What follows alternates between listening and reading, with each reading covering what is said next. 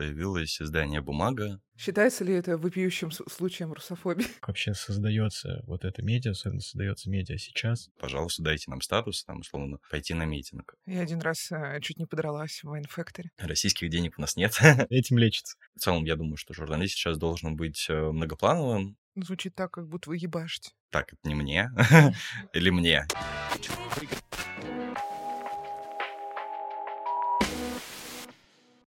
Привет, это подкаст «Вместе». Подкаст, где два психолога зовут гостей и говорят обо всем, что их волнует. Я Александра Безбородова, телесно-ориентированный психолог и гештальт-терапевтка. И Савелий Кудрявцев, клинический психолог и гештальт-терапевт.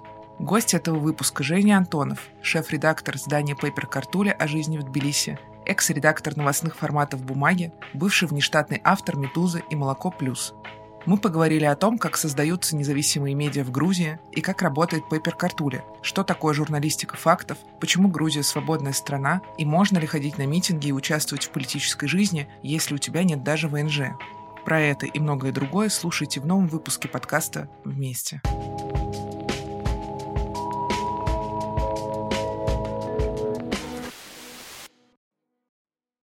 Хочется сориентироваться в том, что вообще такое Paper Картуля, ты, насколько я понимаю, шеф-редактор именно медиа Paper Картуля, но помимо всего прочего, Paper Картуля — это не только медиа, это еще и коворкинг пространство, это лекторий, это бар. Что вообще такое Paper Картуля?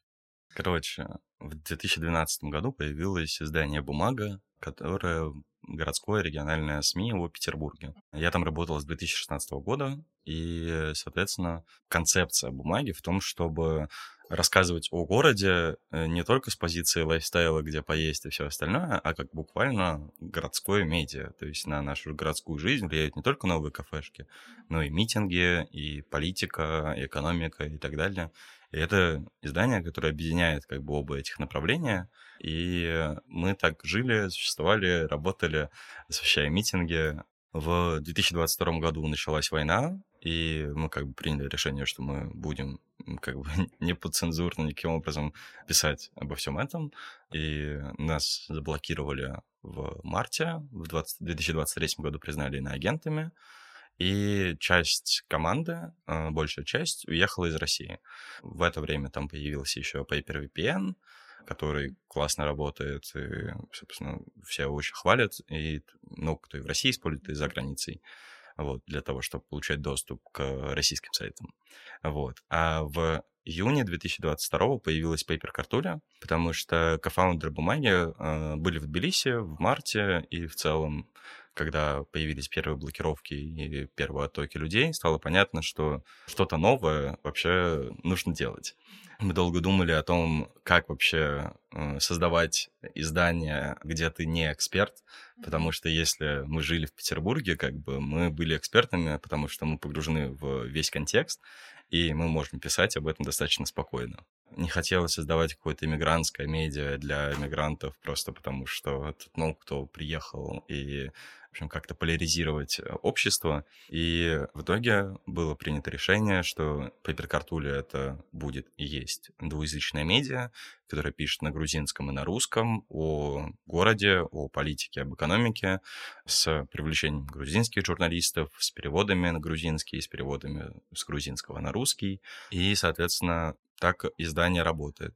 Параллельно появился еще коворкинг, в котором мы проводим лекции. Действительно, там есть бар, в этом баре проводится лекция, и мы, соответственно, работаем, как всегда, по такой а, многоступенчатой бизнес-модели, когда есть э, много источников дохода, потому что медиа уже в 2012 году даже было понятно, что там просто на рекламе сложно выжить. И еще в Петербурге мы проводили мероприятия разные и так далее, и так далее. Да, и основная цель Paper Картули — это создание мостика между местной аудиторией и эмигрантской аудиторией. То есть мы а, локалам, грузинам рассказываем о каких-то болях иммигрантов, в том числе как бы ну, эмигрантам рассказываем о внутреннем устройстве Грузии, как бы что здесь это вот этот э, распространенный троп, там хачапури, вино, все остальное, да, как бы, что, ну, это действительно там верхушка всего, что на самом деле интересно и в чем нужно разбираться, э, если вы хотите здесь жить. Так работаем уже полтора года. У нас где-то, наверное, ну, как, в неделю где-то миллион охвата есть по всем платформам, вот, и, короче, 35-40 тысяч э, э, подписчиков на разных платформах, в том числе около. Мы, например, в Фейсбуке пишем только на грузинском, потому что Фейсбук — это... Ну, логично. Все для грузин, да. Как вы связаны до сих пор с питерской бумагой? И вот, вот это место не очень понял. Потому что питерская бумага правда, до сих пор продолжается. Да, там конечно. огромное количество контента, причем такого внутрикового про Питер, там про линии метрополитена и, и, и так далее. Которые все еще не строятся. Которые все еще не строятся. Этим занимаетесь вы отсюда или есть отдельная команда, которая занимается бумагой? Как вы вообще связаны? Потому что контент, если так посмотреть, вот сравнить рядом, поставить Paper Cartool и бумагу питерскую, выглядит ну, лично для меня достаточно по-разному. Как будто это делают разные люди про разное и вообще какая-то ну, это разные команды, да, безусловно. То есть э, я занимаюсь, э, я работал, собственно, в петербургской бумаге, потом перешел в марте 2023 в Paper Cartool.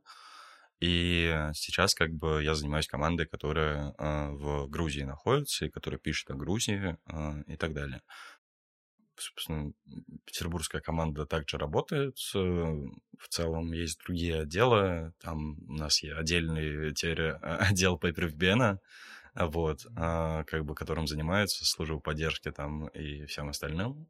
И потихоньку как бы у нас такая медиакорпорация, которая разрастается в разных направлениях, и работаем.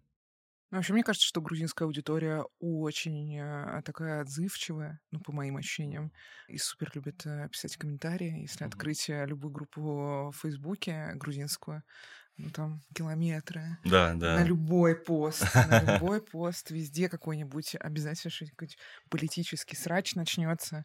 Вот, э, там комментариев на 300. Мне кажется, вообще очень... Э, как, как вам делать вообще медиа в Грузии? Мне кажется, что в России в какой-то момент, мне кажется, все ну, не то, что все прям, но, но как-то поменьше стали писать комментарии, как-то вообще следить за этим. Понятен контекст. Да, да, да, да. Ну да, а что случилось, собственно, да, да, да. А чего уехали то Да, да, да, да, да. Вот. И как-то вообще следить за своей там цифровой какой-то безопасностью. В Грузии в этом плане там ну, намного больше свободы. И а, как ощущение вообще, когда пишется какой-то текст на него, там прям аудитория реагирует. Ну, э, как бы есть разные реакции. Мы как бы пытаемся всеми работать, всем отвечать э, в Фейсбуке. Это иногда достаточно доброжелательные реакции, э, там какие-то обсуждения. Мы следим за тем, чтобы в нашем сообществе как-то не было каких-то прямых оскорблений, ксенофобии и всего остального. Вот, при этом какие-то проявления ксенофобии, конечно, все равно иногда всплывают. Вот, когда, там, не знаю, могут написать, что там, блин, нам недавно написали под э, постом с интервью с Анной Веленской, а «Зачем вы берете интервью у этих людей?» а, Мы такие так, ну, короче, расписали, что это за рубрика. А, это рубрика «Портрет», в которой мы берем интервью у людей, которые так или иначе делают Тбилиси лучше, рассказываем про них, показываем лица и так далее, как бы независимо от национальности, не только россияне, как бы самые разные и грузины, и абхазы бывают, и украинцы и так далее. Планируем еще с э, японцами сотрудничать. Да, и это достаточно большая относительно диаспора. Да? Да. Я даже вот. не, не знал об этом. Да, классное кафе есть у Стамбула. Да, да, это кафе, я знаю, да.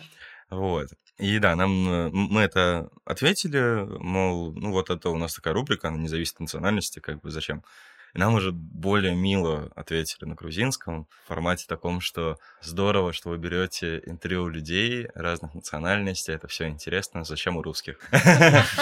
Такой, а, ну ладно.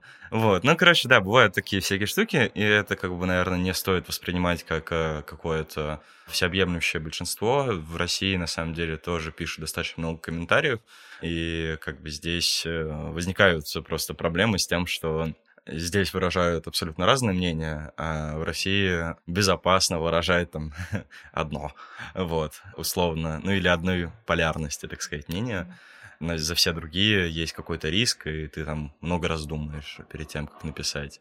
Вот. И э, я думаю, что в целом есть разница как бы с э, медийным направлением в Грузии и в России, потому что помимо того, что Россия во многом шла там потихоньку с начала нулевых к какому-то закручиванию гаек, здесь они закручивались, раскручивались, снова закручивались, э, вот сейчас снова закручиваются немножко. Вот, э, то есть тут все равно э, какая-то история про такую необходимость именно свободы, необходимость демократизации, она гораздо как будто бы больше упоминается везде, в частности, потому что, там, не знаю, до Советского Союза, а после распада Российской империи в Грузии была Грузинская Демократическая Народная Республика, которая просуществовала достаточно мало и была захвачена советскими властями но все равно это как бы начало 20 века и уже демократическая республика, то есть тогда же как, ну, как бы не так это было распространено. И в этом плане, да, действительно, в Грузии есть свои особенности в связи с э, демократизацией и так далее, и так далее. Здесь журналистика мнений распространена, то есть это когда медиа много пишут о разных заявлениях разных людей, и в целом э, тебе представляют какое-то мнение, и ты на него реагируешь. Это нормально, потому что ты можешь с этим мнением согласиться или не согласиться. А, в России там больше журналистика фактов, и мы как раз в Paper Cartoon больше занимаемся журналистикой фактов, вот, поэтому с некоторыми нашими постами, ну, как бы, сложно спорить. вот, а, а, мы как бы прописали, доказали, что вот э, все ссылки поставили, а, да, действительно, вот произошло, не знаю, например, это убийство, вот, ты как бы можешь отреагировать просто какой ужас, все.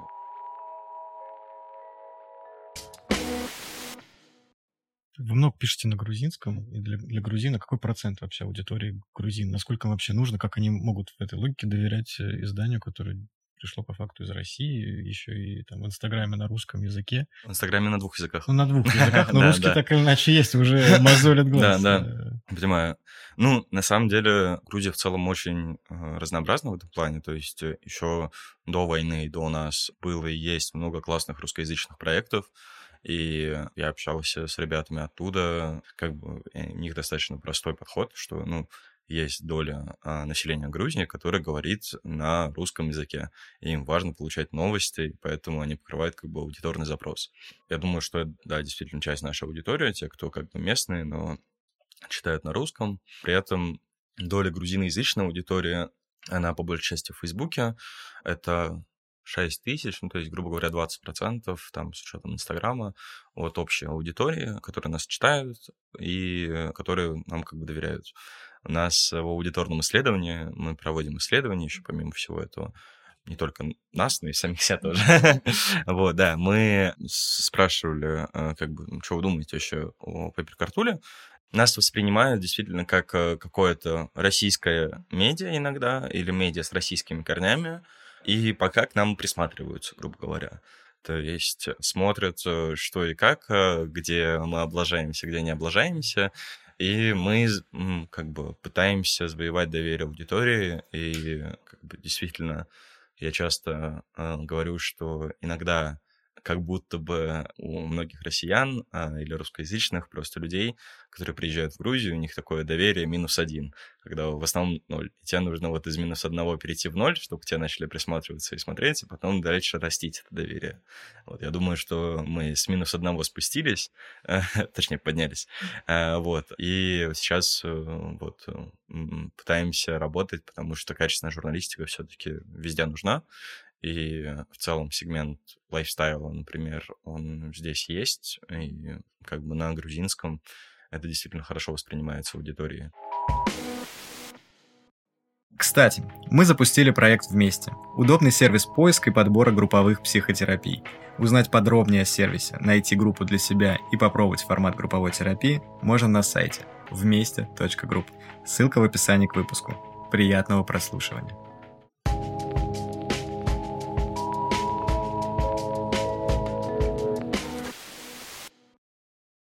На этой неделе отрабатывали убийство на линии оккупации э, гражданина Грузии.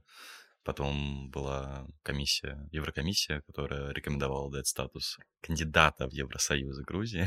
То есть еще первый шаг э, к первому шагу э, в будущее. Они, по-моему, давно уже куда-то туда собираются именно. Не, они собираются формально, как бы с 2022, как война началась. Вот. А они подали заявку в Грузию. Вот. А до этого какие-то разговоры были вот с, середины нулевых, когда Саакашвили сказал, что нужен европейский путь и так далее, и так далее. Вот, и сейчас какая-то э, первая реакция последовала, хотя с оговорками, понятное дело, и э, не получилось э, все сделать, что требовали. Ну да, я помню, еще в прошлом году слышал, что там какой-то большой список, там что-то тротуары должны быть в каком-то процентном соотношении на число улиц э, и, и, все прочее. То есть там какой-то план прям лет на 10 только, чтобы кандидатом стать. Там скорее как? Там э, рекомендации по политике больше. Э, там было 12 рекомендаций э, а-ля деолигархизация, вот, борьба с коррупцией, э, медиаплюрализм и так далее, и так далее. Вот. И Грузия из этих 12 вещей сделала три за полтора года, но решили все-таки дать ей статус, порекомендовать дать статус. Если ничего не произойдет за ближайшие полтора месяца, к концу декабря, то, видимо, статус это получит. Но формально это только первый шаг там на пути долгого согласования, переговоров и так далее, и так далее. Скорее, просто политическая такая штука. Ну, благо, в ближайшие полтора месяца никаких Тбилиси прайдов не намечается. Ну, я думаю, что тут скорее будет, э, если правящая партия внесет какой-нибудь закон, типа об иноагентах или что-то еще, то вопрос появится явно. Но в целом все политологи сходятся на том, что это такое геополитическое решение Евросоюза на расширение вот на эту троицу Украина, Молдова, Грузия. И, соответственно, принимать хотят э, как тройку насколько люди, которые переехали в Грузию из России по каким-то политическим или даже не политическим соображениям, могут ли они участвовать, интересоваться политикой внутри страны, не имея даже никакого статуса, ну, потому что ВНЖ тут есть не у всех. У меня нет ВНЖ. Ну да, но у меня тоже нет. Да. Мне кажется, большой дискурс про то, как это ходить на митинги тут э, или не ходить. С одной стороны, очень хочется, потому что в России нельзя, а тут такая возможность. А, вот. А с другой стороны, а, ну, никакого статуса как э, гражданина не имеешь. Я знаю, что есть реально такое мнение, что это другая страна, никаким образом воздействовать на нее не нужно и так далее, и так далее, но я его не разделяю, мягко говоря, в том плане, что мы все люди, мы все так или иначе воздействуем на окружающую среду, и как бы не воздействовать на какую-то политическую часть мы как бы фактически не можем. И у нас как бы есть свои интересы в плане того, что, не знаю, Просто мы хотим, там, не знаю, получить ВНЖ и как-то легализоваться в Грузии. Это нормальный запрос. И в демократической стране, которой хочет стать Грузия, это тоже нормальный, соответственно, тейк, типа, ребята, мы вот тут как бы без статуса, пожалуйста, дайте нам статус, там, условно, пойти на митинг. Ну и какие-то другие вещи, а, законопроекты и так далее, они влияют так или иначе на жизнь наших друзей, на жизнь наших близких, я был э, и освещал митинг против закона об агентах. Ну, соответственно, все, с кем я говорил, как бы абсолютно адекватно и хорошо реагировали на то, что классно вы там тоже вышли. Супер. Я, правда, уходил как журналист, но там, как бы, не знаю, были мои друзья, которые просто сами выходили. И тоже процентное соотношение каких-то негативных и позитивных э, вещей, оно позитивных гораздо больше. Вот. Негативные иногда могли там что-то крикнуть, а «Русский военный корабль, иди нахуй», и ты стоишь, ну, как бы, так, это не мне, да, или мне, я запутался. Я не имею отношения, как бы, к русскому военному кораблю, я там, типа, тоже против того, чтобы этот русский военный корабль куда-то выходил, вот, э, за пределами России, но, ну, наверное, мне. Окей, все, собственно, я поворачиваюсь, смотрю, девушка стоит, мы смотрим друг на друга, ладно, все, пошли дальше. Как бы, то есть никакого там фактического воздействия или чего-то еще нет. Но при этом здесь, наверное, важная какая-то штука, что э, я мужчина, и в целом женщинам гораздо больше проявляется негатива, и они больше ощущают его в Грузии, просто потому что не знаю, там, послать нахуй на улице женщину гораздо больше. Это практикуется в Грузии, так или иначе. И на действительно жалуются многие. Просто потому что если ты пошлешь нахуй мужчину, то есть вероятность какой-то драки. Вот. А если пошлешь нахуй девушку, то как бы в представлении патриархальном, видимо, людей, которые решают послать нахуй, эта вероятность меньше. Я один раз э, чуть не подралась в Factory. Респект. Да, было, было, было забавно. Ну нет, ну э, ко мне пристали там с мы пили с подругой в э, коктейль Factory, мой любимый бар. Mm-hmm. Вот, э, и уже уходили. И на выходе что-то там было какое-то скопление какой-то молодежи, где цветочный магазинчик у них. Вот, и они что-то докопались сначала до подруги, но они сначала познакомиться хотели, а потом, видимо, разглядели в темноте, что нам не 20, а чуть-чуть больше, вот, а, и что-то начали приставать, откуда вы, вот, э, ну, что-то не то, чтобы я сильно скрываю, что я из России, вот, а потом долго нас уговаривали крикнуть «Слава Украине!», а я такая, ну, я не, не из Украины, почему, почему я должна это кричать? Я вообще приехала, ой, пришла сюда там отдохнуть, причем тут это, вот, и там прям такая была э, жесткая у нас э, перепалка. Да, я понимаю. Это на самом деле действительно распространено, ну, как бы тоже э, там, в личной жизни встречал такое, что, не знаю, мы сидели с друзьями, устроили себе мини-пикник э, в парке Вера, и там тоже ребята выпивали, подсели к нам, начали э, как-то в общем, сначала просто общаться, потом как бы, такие, давайте там сократвала гоморжос, сократвала гоморжос, потому что в целом. А потом как бы слава Украине, часть ребят кликнула, часть э, ребят стали как бы так, ну, с позиции, что, ребят, это как бы украинский народный лозунг и все остальное. И понятно, когда его кричат украинцы, когда они чувствуют какую-то, ну, вообще, то, что слава Украине. А как бы, когда это россияне, ну, это немного как-то странно, там у России какие-то свои, наверное, лозунги есть, они не так распространены, которые как бы все готовы и мы там готовы э, сказать, что мы против войны и все остальное. Э, некоторые там действительно хотят и поддерживают, чтобы именно Украина победила в этой войне. В общем, сложно было как-то это скоммуницировать и объяснить, потому что в основном требует э, какой-то простой, легкой отдачи, а когда этого не происходит, возникают проблемы. Но лучше говорить, наверное. Я помню, какой тупиковый диалог, э, я не думаю, что на этом закончится. Это как бы такой по нарастающая шкала, и в какой-то момент все это надо будет стопорить. Ну, то есть это не, не, не то, чтобы задача просто крикнуть «Слава Украине», от этого как-то им всем полегче. Не, на самом деле, в основном так. Э, это этим лечится. Да, по большей части. Считается ли это вопиющим случаем русофобии? Вообще какая-то популярная тема и достаточно романтичная в целом медиа, а, вообще, как, как, как работает а, медиа. Я помню, что нужно спросить, ты продюсер. Да, я, я, я как раз во, во многом из этого родился мой изначальный интерес а, параллельно начать еще заниматься продюсированием. Я помню, поработал в в одном издательстве, но это было очень странное медиа, такое прям э, русское, ну, так называется, барбершопное такое, ну, типа, для салонов красоты, где там одни, одни, э, одни рекламы, ну, то есть такое медиа, созданное из одних реклам. Ну, в детстве еще мечтал а, создать газету, которая такая будет раздаваться по этим почтовым ящикам, подкупить почтальоны, вот такую штуку. Потом, не знаю, как-то мне достаточно популярные были фильмы, там, типа, телесеть, э, служба новостей. Я помню, вообще, когда вышел этот сериал, просто ходил по нему с ума, это было прям а, потрясающе.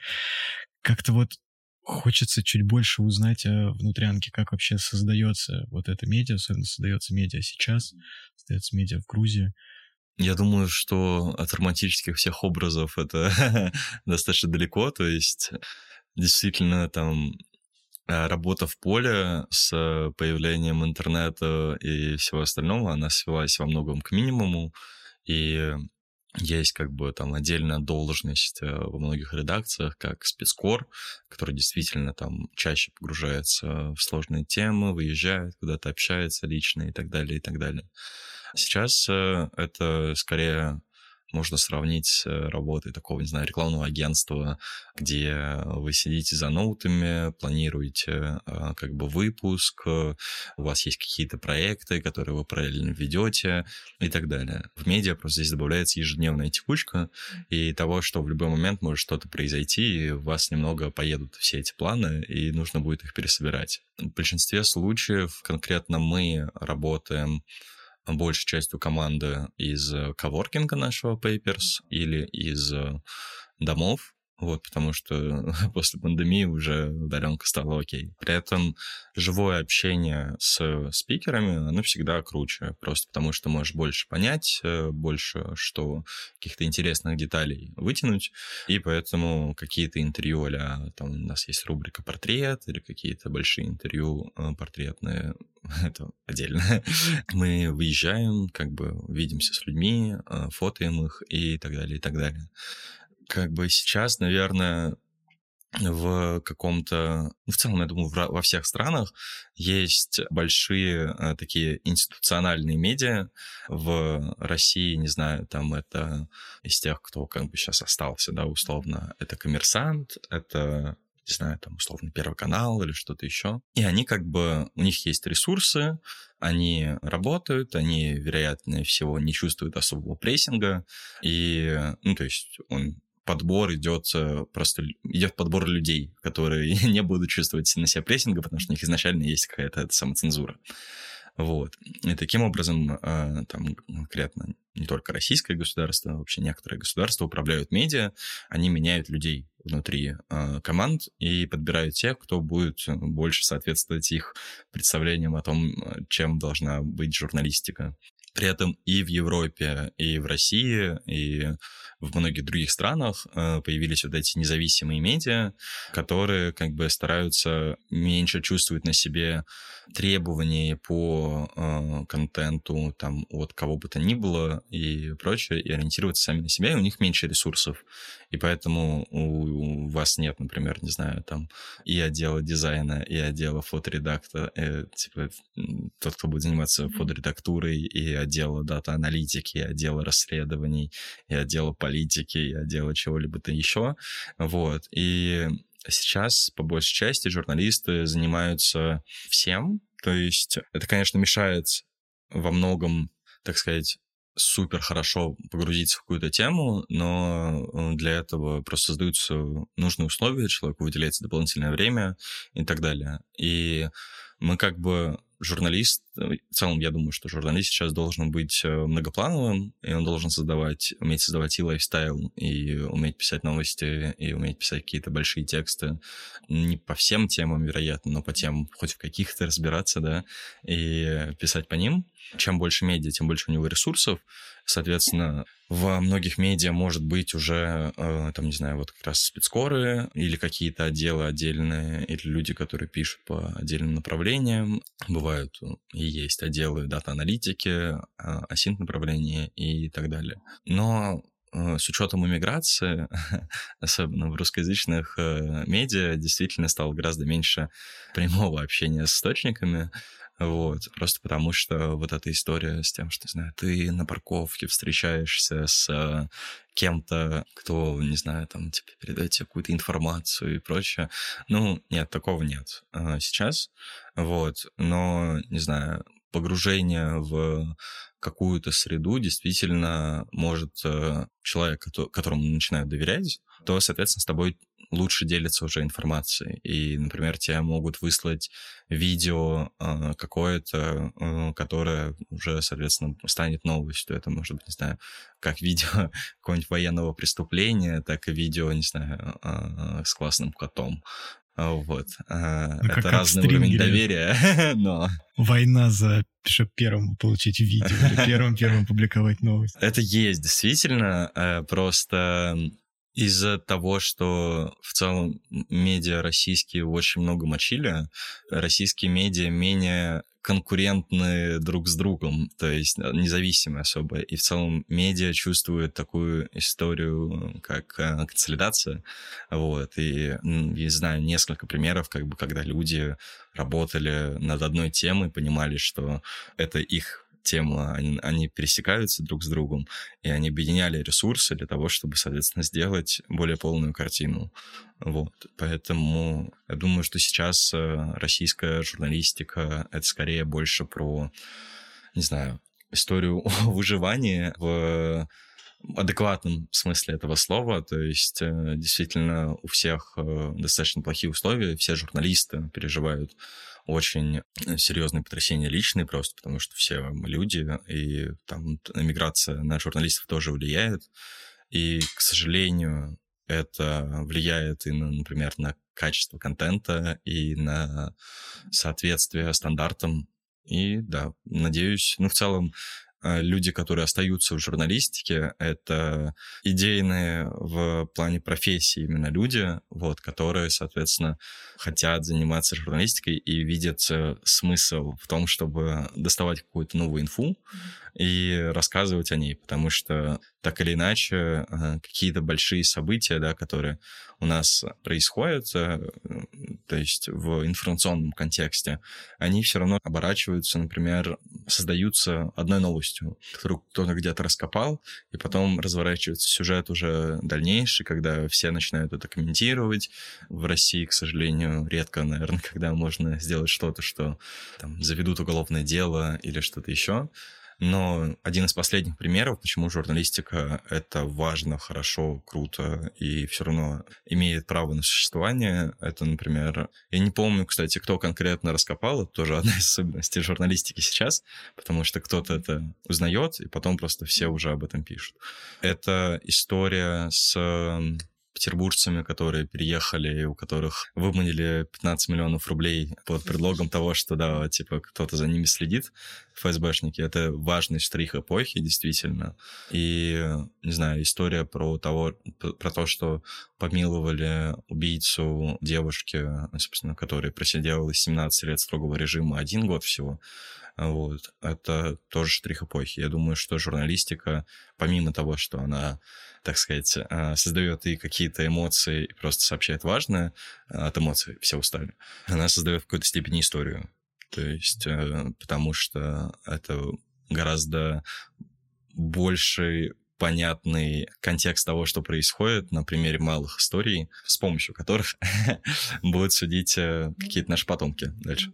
Я тут провел э, элементарное математическое исхищрение, скажем так. И просто за 4 последних дня вышло 15 постов. 15 прям полноценных таких новостных э, каких-то сводок. Как, какой у вас состав команды, как вы такую продуктивность выдаете? Как, как конкретно Paper Cartool функционирует э, в данный момент? Сколько вас вообще? Нас, наверное, шестеро или семеро. Я шеф-редактор, переводчик, SMM-редактор, две девушки, новостные э, редакторки и грузинская журналистка наша, которая не занимается новостями, а занимается текстами. И, соответственно, может быть, это, кстати, то есть у нас больше постов было, да, а там были какие-то просто какие-то небольшие иногда заметки или что-то еще, э, какие-то разборы, но на самом деле журналист в целом в зависимости от сложности контента за одну смену производят примерно 8 каких-то новостей. Это нормальная эффективность. Они там отчасти будут, возможно, какими-то рерайтами, обращением на что-то конкретное внимание. Если говорить о полноценных текстах, да, как бы когда человек копается, это может занимать как один день, так и неделю и так далее. Обзвонить, э, не знаю, пять спикеров занимает, ну, вот один день, расшифровать это еще, может быть, там полдня. Ну, при этом все надо еще сделать визуал. Да, да, да. Ну, это все более-менее просто отлаженные процессы. У нас э, в команде нет фоторедактора, но фоторедактор помогает нам из бумаги. Вот, то есть он фоторедактор бумаги, но помогает нам тоже подыскивать всякие штуки. Вот, но мы работаем с внештатом еще, конечно же. То есть э, это внештатные авторы, которые, не знаю, иногда могут куда-то съездить, э, там, отснять акцию, митинг, происшествие или что-то еще. Есть э, внештатные авторы, которые занимаются большими темами. Например, мы сейчас работаем потихоньку над текстом про то, как раскололась главная оппозиционная партия Грузии, Единое национальное движение. Вот, это партия Саакашвили, и сейчас, собственно, у нее два полюса. вот, и, соответственно, человек там потихоньку занимается всем этим, собирает фактуру, общается с людьми, э, и выпустим в какой-то момент это все. Круто. Звучит так, как будто вы ебашите. Ну, журналистики просто очень сложно не ебашить. да, это там остаются... Я бы не сказал, что прям трудоголики. Конечно, трудоголики тоже остаются. Вот, если просто слишком много ебашить, то ты просто очень быстро выгоришь и будешь бесполезным, поэтому я думаю, почему я сказал, что остаются идейные люди, потому что важно ходить вот этот э, баланс, и, ебашить и отдыхать. Вот. Он, безусловно, не такой, как, не знаю, у айтишников, э, вот, просто потому что я уверен, что айтишники тоже достаточно много ебашат. И, О, э, у меня муж трудоголик. Да-да-да, вот, нет, я к тому, что э, он просто а, я это к тому, что баланс, он просто немного другой в том плане, что я открываю выходной, там, не знаю, телефон, новости, смотрю все остальное, и я понимаю, что если что-то происходит, то я вот сейчас буду работать. И это окей. Типа я немного поработаю и так далее. Но я к этому как бы шел в 7 лет своей работы в журналистике, на новостях и всему остальному. И были периоды, когда я выгорал и не понимал, какой ужас, э, почему я должен работать в свой выходной или что-то еще. В конце концов, э, ты как бы смиряешься с тем, что это твоя профессия, у твоей профессии есть э, свои особенности. Если ты врач, то как бы вряд тоже будешь злиться, если тебя вызывают куда-то на операцию срочную в свой выходной день, но ты все равно поедешь и будешь это делать. Ну да, часть работы. Да, часть корабля. Как вы выбираете посты? Как вы выбираете темы? Ну, я думаю, что здесь просто есть... Э, в журналистике просто очень сложно какую-то систему описать изначально, потому что это одна из причин, почему на журфаках плохо учат. Потому что системы очень быстро меняются, они везде разные и так далее. И как бы нельзя там очень быстро и понятно описать, как мы выбираем посты, но по большей части я просто, наверное, какой-то очерк сделаю. мы ориентируемся на то, что влияет реально на читателей, то, что влияет в перспективе на читателей, и то, что э, невозможно пропустить. Потому что, не знаю, бывают, э, условно, убийство на линии оккупации, оно влияет отчасти на читателя, потому что это значит, что если вы поедете в село Кирбали и пойдете в храм Ламиси, то вас, вероятно, могут застрелить. Это достаточно важная информация. Но, например, история про убийство 14-летней девочки, которая... А, сори, что я все про убийство. вот. А, это вайб журналистики. а, история про убийство 14-летней девочки, которую насильно выдали замуж э, в Грузии и которая пыталась сбежать. Она как бы отчасти действительно влияет на аудиторию, при этом мы думаем, что Пайпер Картули читает очень мало э, девочек, которые потенциально могут выдать замуж насильственным способом.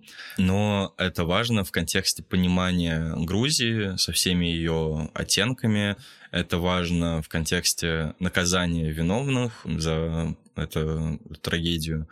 Это важно просто потому, что это социальная проблема, которая действительно уже много лет не, не решается в Грузии, к сожалению, хотя предприняты попытки. Вот. И мы о ней тоже пишем, потому что это социально важно и влияет на восприятие в целом места, где ты живешь полноценным способом. Ну и как бы условные истории про... Э, мы пишем, например, про новые заведения. У нас есть эксперты которые э, разбираются в гастрорынке и понимают, почему одно э, заведение круто, почему другое не круто, почему одно ждут, другое не особо. И поэтому они сами проводят свой отбор. Это, безусловно, более субъективная вещь, чем журналистика фактов, но лайфстайл в целом построен на такой немного субъективной штуке, а красиво-некрасиво, вкусно-невкусно, интересно-неинтересно и прочее. Вот, поэтому мы доверяем экспертам, просим объяснять экспертов, в том числе для читателей, почему это важно и так далее. На чем зарабатывают вообще? Как вы вообще а, У нас есть э, европейское финансирование, а это только часть того, как мы выживаем, безусловно. А, мы стремимся к бизнес-модели, но, к сожалению, бизнес-модель была разрушена в, например, петербургской бумаге изначально. Но при этом мы зарабатываем, мы в целом нас тем самым поддерживают наши читатели, что приходят на лекции, приходят в наш коворкинг, платят нам за VPN, у нас есть донаты и так далее. Вот. Пока, к сожалению, этого недостаточно для того, чтобы Hypercartool существовало без европейского финансирования. Но при этом тут важно подчеркнуть, в том числе для грузиноязычной аудитории, что российских денег у нас нет. вот. Кто там из России нас не спонсирует, российские гранты мы тоже не берем и так далее. Какой интерес у европейского финансовой организации инвесторов. Здесь важно понимать, что такое гранты. А, это немного... А, это грантовое. Да, это грантовое, грантовое финансирование, схема. да. Оно отличается от э, инвестиционного тем, что оно не требуется отдавать деньги потом каким-то образом или что-то еще. Ну и контроля, так понимаю, такого жесткого нету. Зачем да, да, да. Оно в основном направлено на социальные проекты какие-то и в том числе часто на поддержку свободу слова и в целом медиа, там, которые были вынуждены уехать из России. И, соответственно, вот с помощью этого гранты тоже разные бывают. Э, там действительно есть, э, э, в общем, мы проводим отбор грантов на нашу какую-то редакционную политику, они ни в коем случае не влияют. Мы остаемся независимыми в этом плане, и мы как бы не пишем о том, о чем не хотим писать, не знаю, или то, что не считаем правильным. Сверху вам тоже о чем писать никто не, не Нет. вот. А, ну, то есть мы буквально планируемся каждое утро. Мы сдвинули, кстати, на грузинское, с учетом грузинского вайба, так сказать, время наших планерок, поэтому мы начинаем в 11. вот.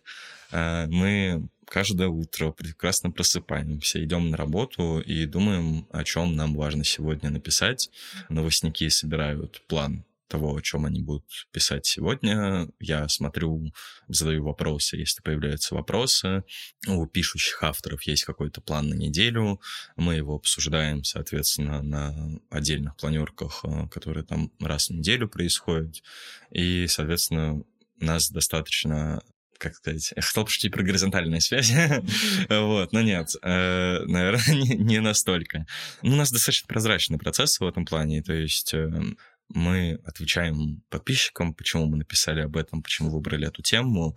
Мы, все авторы всегда могут задавать вопросы и объяснять, почему это, по их мнению, не нужно или нужно писать.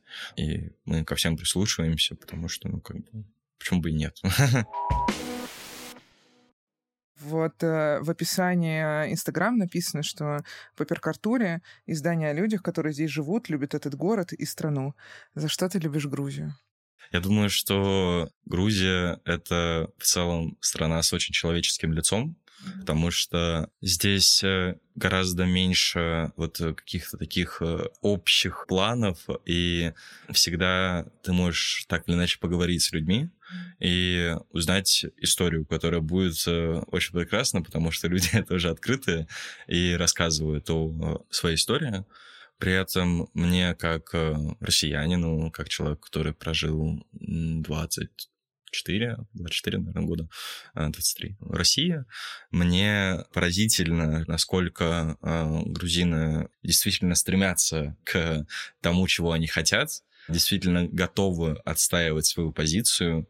И вот эта история, да, про горячих кавказских мужчин, которые там, типа, начинают отстаивать э, свои идеалы, она, безусловно, э, очень шаблонная, типизированная и так далее, но действительно в менталитете есть э, эта история про свободу, которая в немного другом, безусловно, разрезе представляется, чем там то, о чем мы говорили в России. Но это очень интересно просто какой-то культурной точки зрения погрузиться во все это, понять, почему Грузия такая, никакая иная, насколько сложно на самом деле сохранять а, свои традиции, и чем важно сохранять эти традиции, которые не просто навязаны, знаете, как в России там традиционные ценности и все остальное, а почему молодые ребята грузины действительно учат э, национальные танцы, почему это для них очень важно, и что они во всем этом находят и чувствуют. Это классно.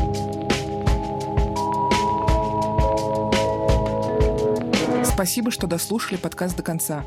Ставьте лайки, оставляйте комментарии и подписывайтесь на наши соцсети. Ссылки на них можно найти в описании подкаста. Вы очень поможете нам в продвижении, а мы будем вам бесконечно благодарны.